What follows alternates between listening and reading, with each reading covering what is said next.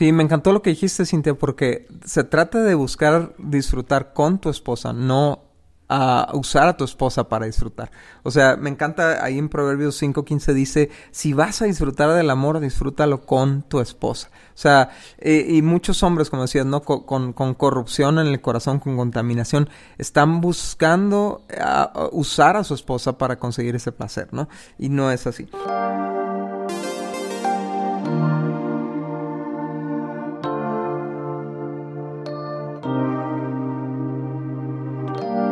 ¿Cómo están amigos? Nosotros somos Dani y Cintia Osuna y este es nuestro podcast Indivisibles. Y estamos muy felices de estar con ustedes una vez más. Eh, seguimos hablando de sexualidad en el tema de Sexy Septiembre y espero que los temas anteriores hayan sido muy reveladores para ustedes. Y hoy queremos hablar acerca de los mitos, Dani, porque muchas parejas... Se casan con estos mitos en, el, en la mente, ¿no? Y, y, ya lo hemos estado platicando acerca de la, las expectativas y cómo inicia una relación de matrimonio, hablando de sexualidad, pero aún yo creo que después de muchos años y habiendo tanta información, yo creo que hasta por eso, ¿no? Tanta información crea estos mitos que nos justifican y que nos hacen tener una relación sexual fuera del orden de Dios, ¿no? Sí, yo creo que sobre todo para parejas cristianas, ¿no? O en el ambiente de la iglesia es hay mucho tabú en este tema, ¿no? Y los tabús generan mito, ¿no? O sea, hay muchas verdades a medias, eh, obviamente, como mencionabas, en los medios de comunicación hay un montón de de información entre comillas porque en realidad pues son o sea muchas veces es información basura pero la consumimos igual y la creemos igual y la adoptamos como verdades no cuando en realidad son mentiras no entonces hoy queremos hablar de mitos y verdades acerca de la sexualidad los más comunes. Y probablemente a lo mejor no toquemos uno o dos temas que a ti que tú tienes dudas por favor escríbenos. La próxima semana vamos a estar hablando de qué está bien y qué está mal en la relación sexual, nada más para que sepas que no vamos a tocar ese tema específico el día de hoy, pero hoy vamos a hablar de, de los mitos más comunes que nosotros hemos escuchado eh, como consejeros matrimoniales y simplemente en el, allá afuera, pues, ¿no? En, en las redes sociales, en las películas, etcétera, etcétera, ¿no? Sí, y es importante traer luz y verdad a estos temas porque, porque si no, tal vez no estamos viendo nuestra sexualidad a plenitud, ¿no? O sea, alguno de los dos se está quedando con dudas o con incluso con culpa o resentimiento por ideas que fuimos adoptando con el tiempo, ¿no? Y bueno, ahí les van estos mitos. Por favor, escríbanos si, si ustedes les había pasado. Ah, no es cierto. si se la habían creído. Si se la habían creído, o a lo mejor nosotros también. Ah, no es cierto. Este, el primer mito es no somos compatibles sexualmente. ¿Alguno de ustedes ha escuchado eso como una justificación para no tener relaciones sexuales o para divorciarse incluso? O, o incluso antes de casarse, Daniel. Para probar, ¿no? Vamos a probar si somos compatibles, ¿no? ¿Qué opinas de ese tema? pues es una mentirota, ¿no? yo les decía a los jóvenes cuando teníamos el grupo, ¿no? Que decir que tú no eres compatible con una, si eres hombre, que no es compatible con una mujer, es como decir que un Lego no es compatible con otro, ¿no? O sea, eh, Dios nos hizo compatibles al hombre y a la mujer. Me encanta ver esta escena en, Génesis, ¿no? Donde Dios va y le hace una mujer complementaria emocionalmente, físicamente, espiritualmente y literalmente, orgánicamente o cómo se puede decir, eh, fisiológicamente son uh, opuestos complementarios, ¿no? O sea, y eh, a, a, lo mejor no me tengo que ir tanto al tema así de, de la anatomía masculina o femenina, pero yo creo que todos me entienden perfectamente bien. Lo que, donde sí hay problemas es en el tema de, de, de encontrarnos eh, sexualmente hablando, o sea, alinearnos eh, emocionalmente, físicamente, espiritualmente, porque muchas veces no es un tema de incompatibilidad, sino es un tema de impaciencia, ¿no? O sea, las películas, los medios de comunicación nos enseñaron que esto de la sexualidad es algo instantáneo, que en un insta en un momento ya están los dos súper conectados y, y salen fuegos artificiales y todo en la primera noche de conocerse y esto es, esto es el mito, esto es lo falso. La verdad es que la sexualidad necesita mucha intencionalidad. Pasamos por muchos procesos distintos, por muchas etapas distintas. Nos encontramos en diferentes eh, condiciones emocionales, mentales, físicas, día tras día. Y es un arte el, el, el tener la paciencia y la comunicación necesaria para conectar de nuevo y, poder tener una buena intimidad sexual, ¿no, Cintia? Sí, yo creo que confundimos uh, compatibilidad sexual con todos los, los como agentes que pueden traer separación a una relación. O sea, el deseo sexual está conectado mucho con nuestra mente y nuestra mente es afectada por muchas cosas. O sea, incluso físicamente, eh, por ejemplo, hormonalmente podemos estar eh, pasando por una situación en la que baje el deseo sexual. Y imagínense, lo difícil de una relación es podernos poner de acuerdo los dos, los dos ser intencionales y, y poder tener una, intimidad eh, llena de amor, llena de intencionalidad. No sé si me explico. Lo malo es que cada uno de nosotros estamos viviendo nuestra propia realidad en la mente, ¿no? Por ejemplo, en alguna ocasión el hombre puede estar muy estresado por el trabajo, lo que sea, y la mujer está toda súper bien, lista para tener relaciones. Otro día puede ser que ella sea la que no se siente bien. Otro día puede ser que los hijos se enfermaron o, o que tienes, un, no sé, una gripa o, no sé si me explico, en la cabeza. Como que el, el poder alinear esa, esa, esa intencionalidad en los dos eh, tiene que ser algo que hacemos todos los días. Y entonces muchas cosas pueden estar interrumpiendo eso, incluso las, los, los pasados, ¿no? O sea, por ejemplo, en la comparación con una pareja anterior, no sé.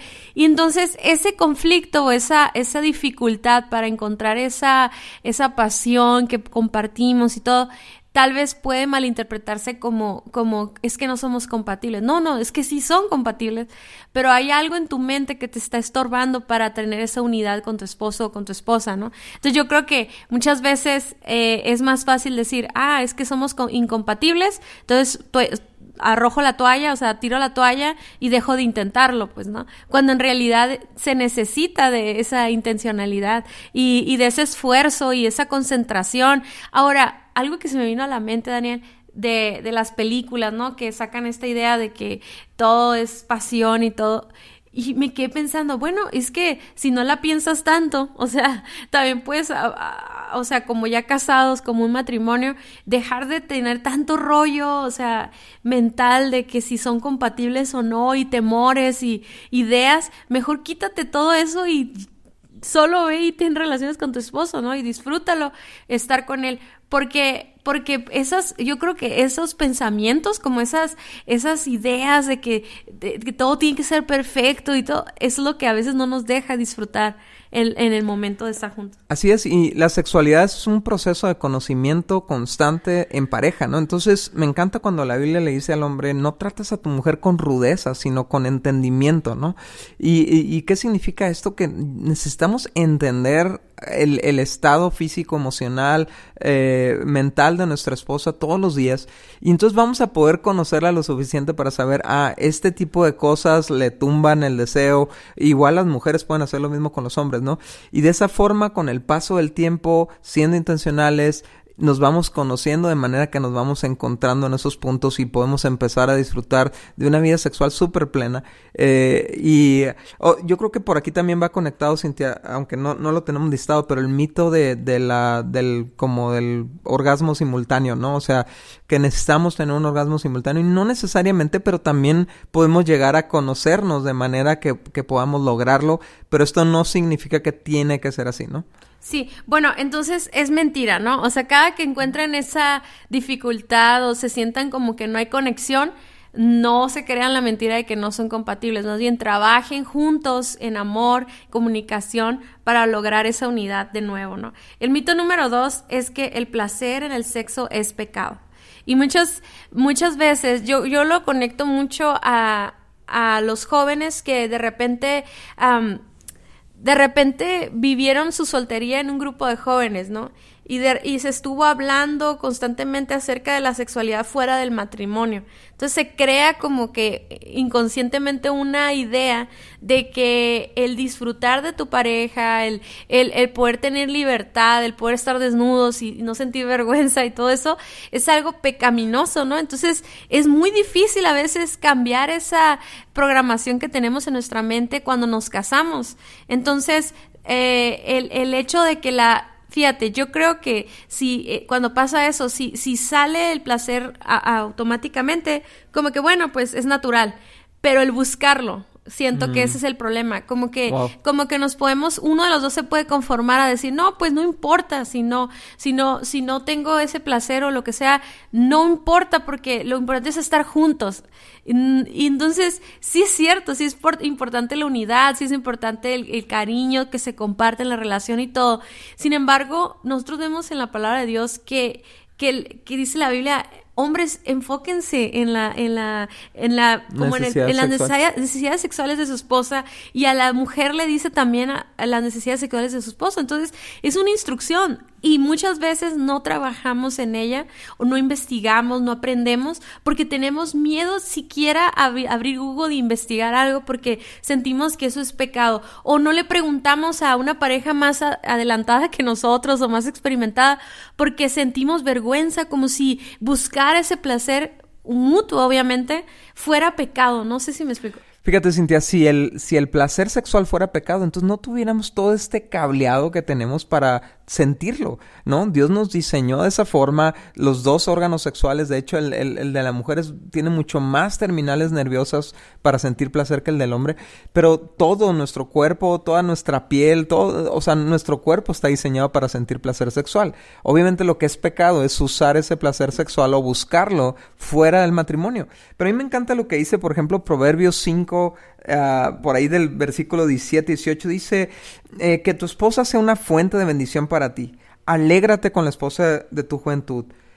Dice que sus pechos te satisfagan siempre y que siempre seas cautivado por su amor, ¿no? Y está, está hablando del placer sexual no solamente para, o, las relaciones sexuales para fines reproductivos, sino para fines de disfrute, ¿no? Y, y, creo que Dios nos diseñó a ambos para disfrutar la intimidad sexual. También lo podemos ver en cantares, hacen analogías a la miel, a la dulzura, o sea, a, placer de otros tipos, hacen, hacen este paralelismo con la intimidad sexual, porque es para sentir placer, entre otras cosas, ¿no?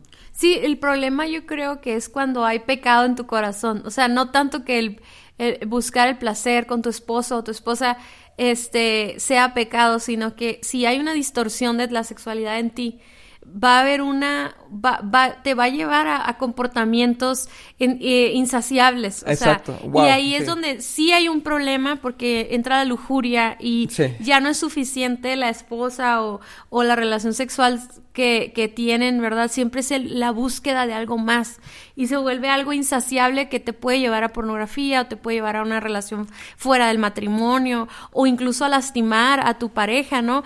Obligarla de alguna manera o manipularla para, para, para tener acciones que la puedan avergonzar y que se, o que se pueda sentir incorrecto, ¿no? Entonces, yo creo que ese es el, esa es la confusión, pero el mito, así en, en, en realidad, el mito de que el placer en la sexualidad es un pecado es una mentira. O sea, muchas personas han tenido relaciones sexuales simplemente para tener un hijo, y no digo simplemente como si fuera algo malo, sino que no la usan para nada más, ¿no? Ese es el propósito nada más. Y entonces, si ese es mi propósito, el tener hijos, entonces todo lo demás, eh, toda la, el compartir el amor, la comunicación, la relación, fuera de la relación sexual, porque acuérdense lo que hemos estado hablando durante cada podcast, que la sexualidad es todo el día, es toda la, es toda la experiencia de estar juntos, de, de poder tener esa intimidad, no nada más cuando tienes la relación sexual, ¿no? Entonces muchas, muchas parejas solo se enfocan en la relación sexual como una obligación o como para tener hijos, pero nunca para tener esa, ese disfrute eh, de pareja, ¿no? Sí, me encantó lo que dijiste, Cintia, porque se trata de buscar disfrutar con tu esposa, no a usar a tu esposa para disfrutar.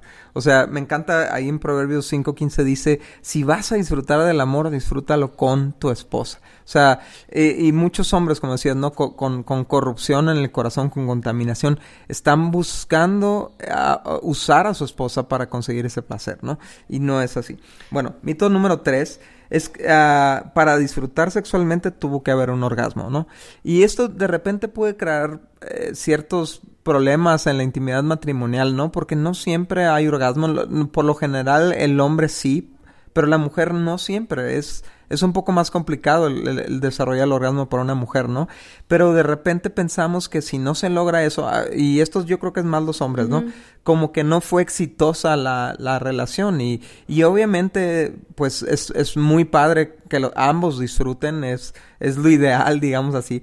Pero si no se da, la expresión sexual es, es tan placentera como el fin, como la cereza en el pastel, ¿no? Es como decir, no estuvo bueno el pastel pero no tenía una cereza encima, ¿no? Bueno, disfruta todo el pastel, disfruta el tiempo que pasan juntos, disfruten las caricias, disfruten esa intimidad que no puedes compartir con nadie más. Y, si se da la cereza en el pastel, pues padrísimo, ¿no? Sí, y es importante educar a nuestra relación a eso, porque cuando, cuando basamos nuestra, nuestro éxito este, íntimo, matrimonial, en un orgasmo, yo siento que crea una frustración que al mismo tiempo se vuelve una, un impedimento para tener un orgasmo. O sea, imagínense en una relación en donde se sienten que fracasó la relación sexual, ¿no? La, ese, ese encuentro sexual. Entonces, pueden durar días sin volver a, encontrarse de nuevo por el mismo temor a no, a no tener o a vivir o experimentar lo mismo. Entonces se vuelve un círculo vicioso porque la realidad es que pueden haber disfrutado de esa intimidad y, tener unidad y sacar provecho de toda esa unidad que encontraban en ese, en ese, en esas, en ese acto, ¿no?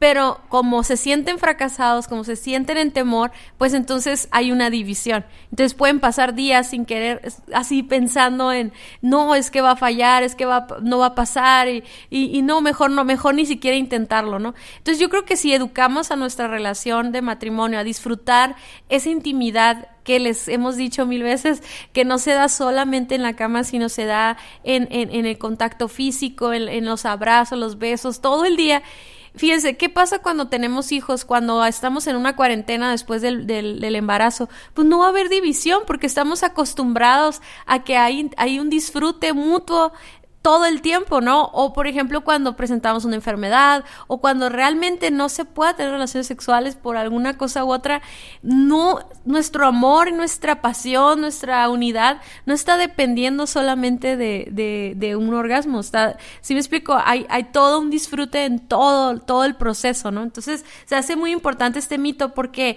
yo siento que este mito es el que lleva mucho a, a problemas de creer que no somos compatibles sexualmente hablando, precisamente del otro mito, porque como no se logra, ahora no significa que no vamos a trabajar y ser intencionales, todo eso, pero el mismo temor del hombre, y, yo creo que eso, como tú decías, desde mi perspectiva como mujer, eh, yo siento que es raro una mujer que, que realmente crea que solamente llegando al orgasmo tuvo un disfrute. Yo creo que las mujeres estamos... Sí, es un más, eh, de los hombres. Sí, porque nosotros recibimos esa estimulación no solamente física, sino emocional, el abrazo, la, la atención, la empatía, todo, todo está llenando nuestro corazón y está alimentando el amor en nuestro corazón.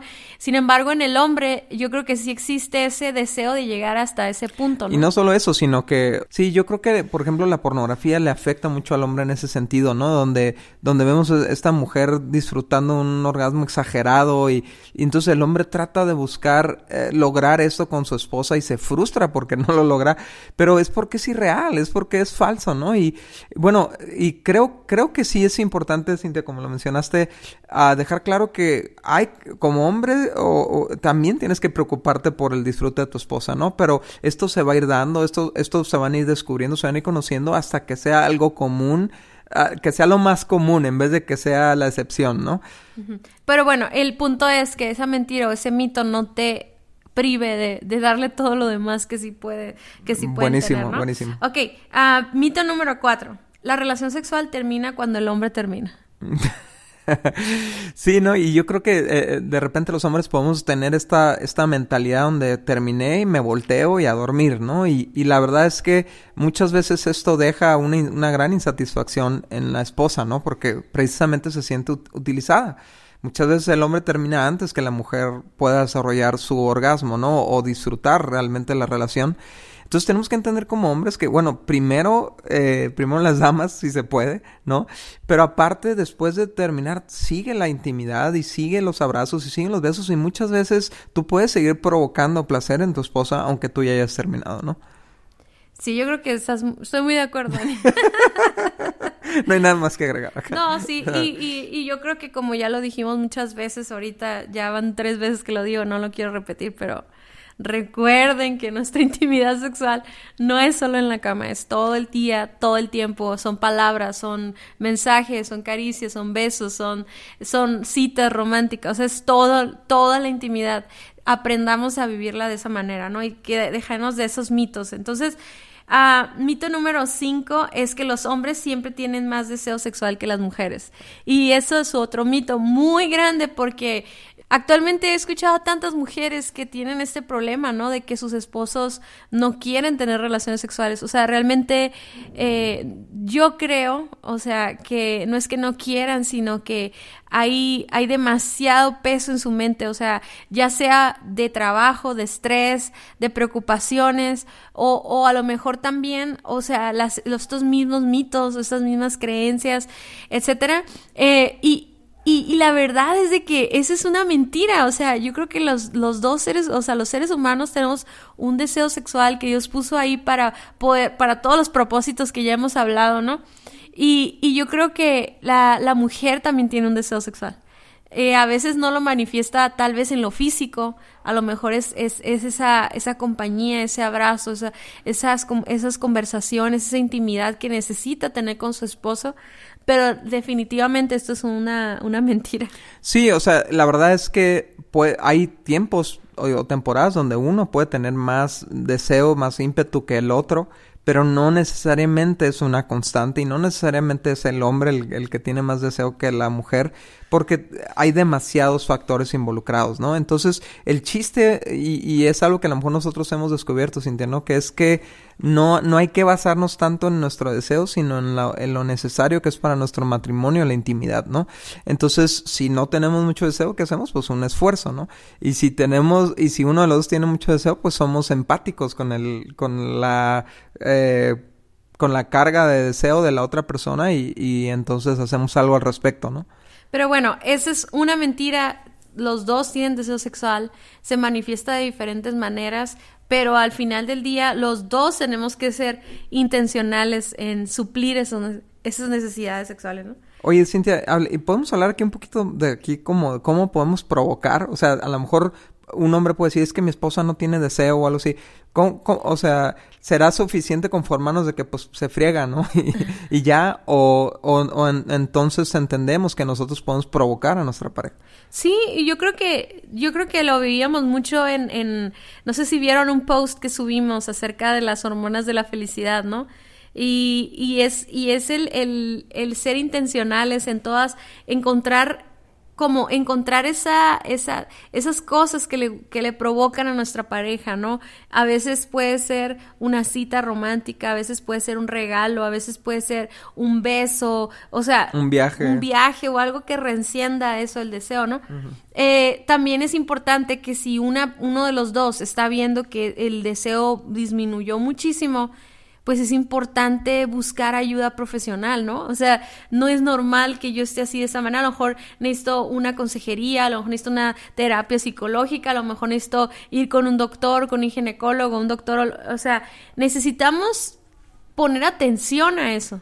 O sea, está bien que al, al, mes haya un tiempo en el que, por ejemplo, las mujeres bajan nuestro nivel de eh, deseo muchísimo. Está bien, es normal, todas nos pasa, ¿verdad? Pero si ese deseo sexual no aparece de nuevo, si pasan meses y me siento muy alejada de mi esposo o, o simplemente lo hago sentir como que yo no quiero estar con él, entonces eso ya va a traer problemas, eso ya va a traer una división en nuestro matrimonio y yo creo que es nuestra responsabilidad buscar apoyo, ¿no? Buscar ayuda. Sí, este, exacto, sí. no conformarnos con, con una relación asexual, ¿no? Muy bien, y eso, eso que hablabas hace unos minutos eh, va relacionado con este mito, y es que tengo que estar en el mood para tener sexo para entonces eh, aceptar la invitación de mi pareja, ¿no? Y yo creo que ese es un, ese es un mito Ah, porque realmente nosotros como hijos de Dios vemos en la palabra de Dios que es una instrucción en la Biblia. Mm. O sea, no es lo mismo que dijéramos, ay, pues ahorita tengo tengo, estoy en el mood de echar mentiras o ahorita no estoy en el mood de echar mentiras, entonces no voy a echar. O sea, hay cosas en nuestra vida que no se trata de si quieres o no quieres, o si estás en el mood o no estás en el mood. Se trata de que son instrucciones y tenemos que ser obedientes a Dios y que también entendamos que es un beneficio para nuestra pareja. Entonces, si nosotros eh, esto, yo creo que esto se programa o se, se aprende desde el inicio de la relación en cuando vienes de la luna de miel y, y vienes después. Por ejemplo, una pareja que de repente se permite como, no voy a obligarte, o sea, voy a esperarte a tu tiempo. Y, o sea, no significa que te vas a obligar o algo, significa que tú voluntariamente vas a decir, ok, no tengo el deseo, pero quiero estar con mi esposo. O quiero estar con mi esposa porque la amo o porque lo amo. Si no hay ningún impedimento físico, o una situación importante que estás pasando emocionalmente que te impida definitivamente, como cuando estás viviendo un luto, cuando estás viendo una situación difícil, obviamente pues va a haber sus excepciones, pero al final del día... Ah, tenemos que crear esa rutina en la que no estamos esperando a que todo, todo se acomode, Todos los astros se alineen. A que, ah, no, pues es que no hemos tenido una cita y no hemos salido y no hemos... Entonces no va a haber relaciones. No, no, no, o sea, no, no es así yo creo que tenemos que aprender a tener relaciones sexuales en el momento que se ve oportuno, en, en el momento que, por ejemplo, una pareja con niños chiquitos que batallan tanto para poder tener un momento de silencio, a lo mejor si todas las noches tus bebés están llorando y no te dejan dormir, pues eso quiere decir que a lo mejor en la noche no va a ser el momento, o sea, nunca va a haber mood. Entonces, pero qué tal si en la mañana o en otro momento se duermen los hijos y todo y puedes y puedes provocar eso hazlo, no estés esperando a que, no, no, no, es que tiene que ser de noche para que entonces sea el mood. O sea, son puros mitos, puras sí, Más bien el mood hay que generarlo, hay que producirlo, hay que, hay que cuidarlo, hay que reservar tiempo, energía, recursos económicos para, para crear esos, esos espacios donde, donde generamos el mood, donde nos permitimos desarrollarlo. Sí, yo una vez escuché, leía un libro que se llama El diseño del matrimonio y hablaba de la sexualidad. Me fascinó cómo lo decía ahí, o sea, hay, hay esta idea de que la, sobre todo, sobre todo en la mujer, ¿no? De que, pues si yo quiero, entonces sí, y si no, no. Y está bien gacho eso, está súper eh, injusto, porque eh, cuando nos pasa al revés es como muy decepcionante y muy hiriente. Entonces no nos damos cuenta de lo que estamos hiriendo el corazón de nuestro esposo, ¿no? Eh, no significa, eso es muy importante, no estamos diciendo que vas a tener relaciones sexuales a la fuerza. Claro. No estamos hablando de que si no hay ningún impedimento que se pueda platicar, eh, de verdad hagas el esfuerzo y, tengas la atención, ¿no? De, de, como tú dices, crear ese mood. Me voy a, me voy a ir a, al baño a lo mejor, me voy a echar agua fría, me voy, a me voy a bañar, me voy a poner en el mood porque amo a mi esposo y porque amo nuestra relación, ¿verdad? Mito número 7. Para reencender la chispa necesitamos incorporar algo externo a nuestra sexualidad. Y este también es un mito muy común, ¿no? O sea, no están funcionando las cosas, entonces empezamos a voltear hacia afuera a ver qué le traemos a la sexualidad para eh, enriquecerla entre comillas, ¿no? Pero lo que, lo que estamos haciendo es contaminándola y, a mí me llama mucho la atención este pasaje que dice que mantengamos la cama matrimonial pura, dice, ¿no? ¿Y qué significa pura? Pues bueno, que la sexualidad es entre el hombre y la mujer. Entonces, por ejemplo, hay parejas que caen en el rollo de, de, invitar a otras personas, ya sea virtualmente metiendo pornografía o, o físicamente, literalmente invitando a otra persona, este, y ya, ya le trajiste una contaminación a, tu vida sexual y entonces lo que empieza a pasar es lo que mencionabas hace rato, Cintia, ¿no? Que em, empieza a haber una espiral descendiente de contaminación donde eh, eh, ya no funcionamos de otra manera, ¿no? Porque ya son como muletas que le metimos a nuestra relación sexual y que ahora ya no se puede sostener sin ellas. Hay un amigo eh, que nos da un ejemplo, se me hacía muy, muy interesante, ¿no? Decía que él cuando iba a un restaurante le gustaba primero probar la comida como venía y que nosotros somos muy dados a quererle poner salsas y sal y condimentos y todo, ¿no? Y obviamente, fíjense, sí le puedes agregar eh, ciertas cositas a tu relación para crear un ambiente, ¿no? o algo, hacer algo especial. Pero no, no al grado de que ya, por ejemplo, en un restaurante, de que ya no puedas comer la comida como es. ¿Verdad? Sin esa, sin ese agregarle eso extra, ¿no? No sé si me doy a entender. Sí, o sea, hay una diferencia entre... Sazonar. Entre, sazonar o, o, cambiar, estar cambiando un poquito el, el ambiente, el lugar, este, o qué sé yo, ¿no? A estarle metiendo eh, más ingredientes a la, a la, relación sexual, ¿no? De manera necesaria y obligatoria. Sí, no, yo, por ejemplo, si Daniel le cambia algo en una comida mía, yo me vuelvo loca, me da, me da un coraje porque yo, es que no le gustó, como yo, como que hay una insatisfacción y, y, es hiriente para la persona que lo hizo, lo diseñó, ¿no? Entonces yo creo que, yo creo que eso pasa con Dios, ¿no? O sea, cuando nosotros oh, estamos wow. queriéndole agregar algo que Dios no diseñó, estamos ofendiendo al creador, al diseñador de todas las cosas. Y, y sobre todo, todo cuando Él nos creó una intimidad tan perfecta, o sea, tan llena de variantes, o sea, no sé si me explico, nos dio todo nuestro cuerpo para poder satisfacer las necesidades sexuales de mi esposo y, viceversa, y nos dio todo, todo lo que nos dio, la visión, los olores, los sentidos, o sea, dándonos tanto pues para disfrutar y para amar a nuestra pareja, todavía querer agregarle algo más. Y fíjense, yo me he dado cuenta que en muchas películas, en series, en programas, lo he visto muchas veces, cómo hay esta idea, este mito. Como parejas ya de cierta edad o de ciertos años de, de estar casados, como que algo ya no está funcionando. Entonces viene esa experiencia así como muy, muy este, pasional y muy así, muy romántica y lo, lo romantizan, o sea, lo hacen ver como si fuera lo máximo. Sí, entonces uno ve esas, esas escenas y ve esa, esa idea, pero como todo lo que te presentan en Hollywood y en las películas, te dan una parte solamente. Y claro que ha de ser muy excitante y claro que ha de ser el temor y la, el, el, el, nervio y todo eso crea una unidad en la pareja. Pero ¿qué sucede cuando eso se acaba?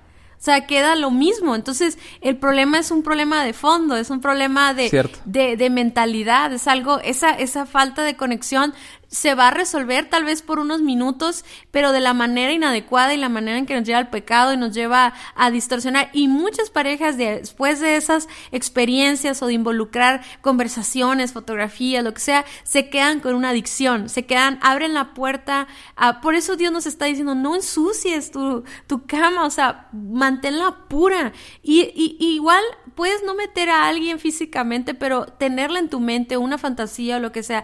Y la verdad es de que nos han hecho esa pregunta tantas veces en, en, foros y todo, como si está mal crear esas fantasías y todo. El problema es de dónde sacaste esa fantasía. O sea, cuidar nuestra mente, pues, o sea, porque la mente es tan traicionera que quererle darle gusto y, y creer que, que, una intimidad física o, relación, una relación sexual con una, con tu esposo va a mejorar simplemente por eso, le, le traes una carga a, a la relación, ¿no? Esperamos que todos estos mitos hayan traído un poco más de verdad a tu intimidad con tu esposo y tu esposa. Este, la verdad es de que hay miles de mitos más.